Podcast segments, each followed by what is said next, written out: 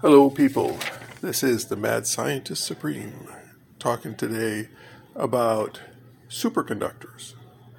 Now this comes from Science News, March twenty-fifth, twenty twenty-three, page six. Superconductor claim stirs debate. Alright, material allegedly works under practical conditions. So, most superconductors, you got to drop the temperature down to liquid helium levels. I mean, way cold. And some work under extremely high pressure. Well, they found one, supposedly, that does work under significant pressure, but not so much that we can't do it practically. And then, of course, if we can scale this up, and you can get superconductors as power lines, then we can transmit electricity cheaper. One of the biggest losses is transmitting electricity place to place. We lo- lose a significant amount of our energy it going down these high-powered power lines all across the country. Now, to not transport the electricity, we could build more power plants. But smaller power plants delivering electricity just to your local community are a lot less efficient. So we want the efficiency, but we also want efficient transmission. Now, those big high-powered power lines you see on those huge metal towers with the wires spaced quite a distance away from each other. Those things are transmitting hundreds of thousands of volts of electricity. Now, as the voltage goes up, your amperage, the amount of current, goes down. So they transmit a huge voltage, but very little current. And the current is what gives you your resistance along the wire.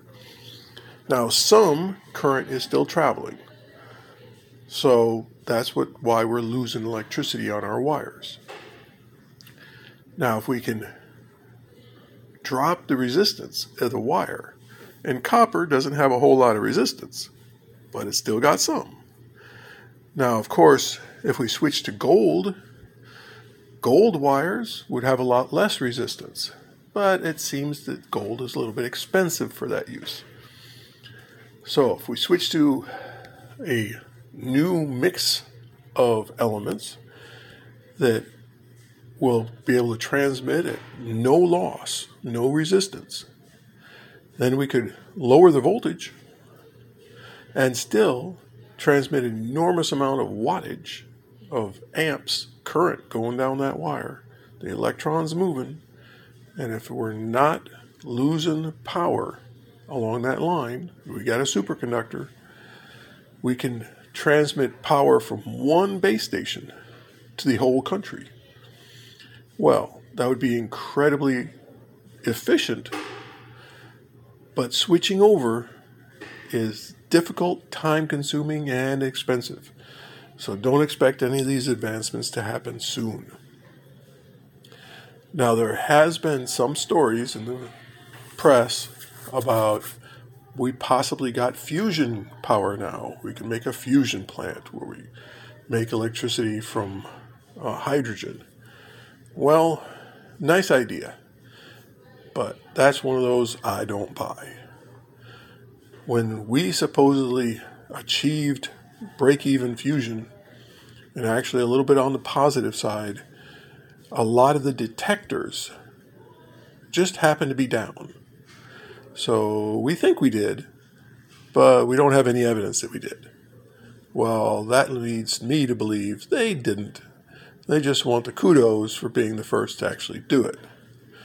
Kind of like the guy that isolated the AIDS virus. The first group to do it apparently were the French, but there was an American who got samples from France and said he isolated it. Well, they were benevolent enough to have it co-authored where both could claim credit. Yeah, right. It was stolen. Well, this one, when the next group that actually does create break even, they're going to have to claim that the U S actually did it first because, well, we're the big guys in the neighborhood. And just, we want to claim we got it first, so we do. Truth is long gone. And that's just, well, sad.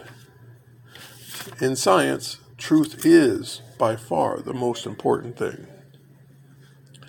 So, we got possibly a superconductor in practical terms.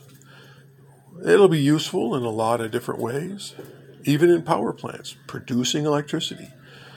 A superconducting wire that you can send magnetic fields through that'll create if electricity more efficiently. Ah, very good. I'm very happy. I'm hoping this works.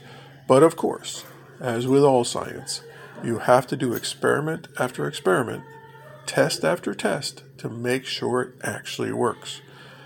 And we've got our preliminaries that says it works. Now, let's hope it does. All right, that's it for today. Thank you very much for listening. This is the Mad Scientist Supreme signing out.